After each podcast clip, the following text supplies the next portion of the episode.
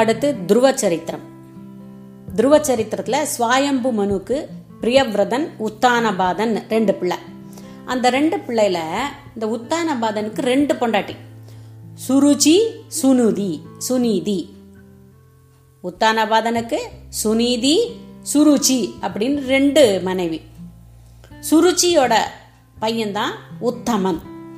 சுனீதியனோட மகன் துருவன்.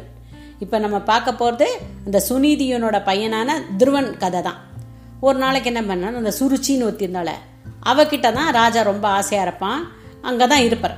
அப்போது அந்த சுருச்சி சொன்னேன் சுருச்சியோட பையனை உத்தமன். அவன் வந்து நல்ல அவனும் நல்ல கு- குழந்தை தான் சின்ன குழந்தை தானே. அப்பா மடியில் ஏறி உட்காந்துக்கிறான் அப்போ துருவன் வந்து ஓடி வந்து நம்ம உத்தமன் வந்து அப்பா மடியில் உட்காந்துட்டு இருக்கானே நம்மளும் இன்னொரு மடியில் உட்காரலாம் அப்படின்னு சொல்லிட்டு ஏறி உட்காந்து ஓடி வரான். ஓடி வந்தவன் அங்கிருந்து என்ன பண்ணுறான் சுருச்சி ஓடி வந்து அவனை துருவனை கையால் தடுத்து உனக்கு வந்து அப்பா மடியில் உட்காரத்துக்கு தகுதி கிடையாது.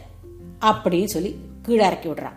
அப்போ அந்த குழந்தை அழறது என்னத்துக்குமா? ஏம்மா இப்படி நீ சொல்கிறேன்னொன்னே நீ என்னோட வயிற்றில் பிறந்தாதான் உனக்கு அந்த பாக்கியம் இருக்குது போய் உங்கள் அம்மா கிட்ட போய் சொல்லு. அதுக்கு வந்து என்ன பண்ணணும்? நீ போய் தவம் செய். தவம் செஞ்சுட்டு என் வயிற்றில் பிறக்கிறதுக்கு நீ பகவான் விஷ்ணுக்கிட்ட போய் தவம் செஞ்சு என்னோடய வயத்தில் பிறக்கிற பாரு அப்படின்னு சொல்லிடுறான் உடனே அவன் அழுதுண்டே ஓடி வந்து அம்மா கிட்ட வந்து கேட்குறான் என்னம்மா இப்படி சொன்னா? ஆமாப்பா கரெக்டு தான்ப்பா. அவள் தான் புண்ணியம் பண்ணினவன் அதுக்கு நீ வந்து நிறைய பகவான் விஷ்ணுவை நினச்சி தியானம் பண்ணணும் அப்படின்னு சொல்லி சொல்கிறான் அப்போ நாரதர் வந்து அப்போ என்ன பண்ணா நீ இப்போ விஷ்ணுவோட நாமத்தை சொல்லி சொல்லிகிட்டே த- இருந்தேன்னா ஒரு நாளைக்கு விஷ்ணு வந்து உனக்கு இது பண்ணுவார் அப்படின்னு சொல்கிறார் அப்போது அந்த என்ன பண்ணுறான் உடனே காட்டுக்கு போகிறான் காட்டுக்கு போயிட்டு பச்சை தண்ணி கூட இல்லாமல் ரொம்ப கஷ்டப்பட்டு நாராயணா நாராயணா சொல்லிட்டு ஜபம் ஜபிச்சுட்டே இருந்தான் இவனோட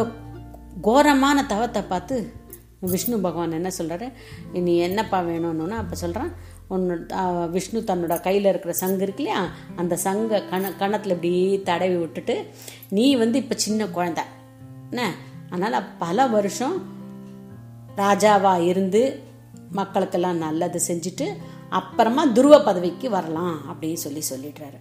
சரி சொல்லிட்டு இவனும் வந்துடுறான். வந்த உடனே அப்புறம் இவனை வந்து ராஜாவாக்கிட்டு துருவனை ராஜாவாக்கிட்டு அப்புறம் அவன் மோட்ச பதவி அடைகிறான் அந்த துருவ பதவியை அடையிறான்.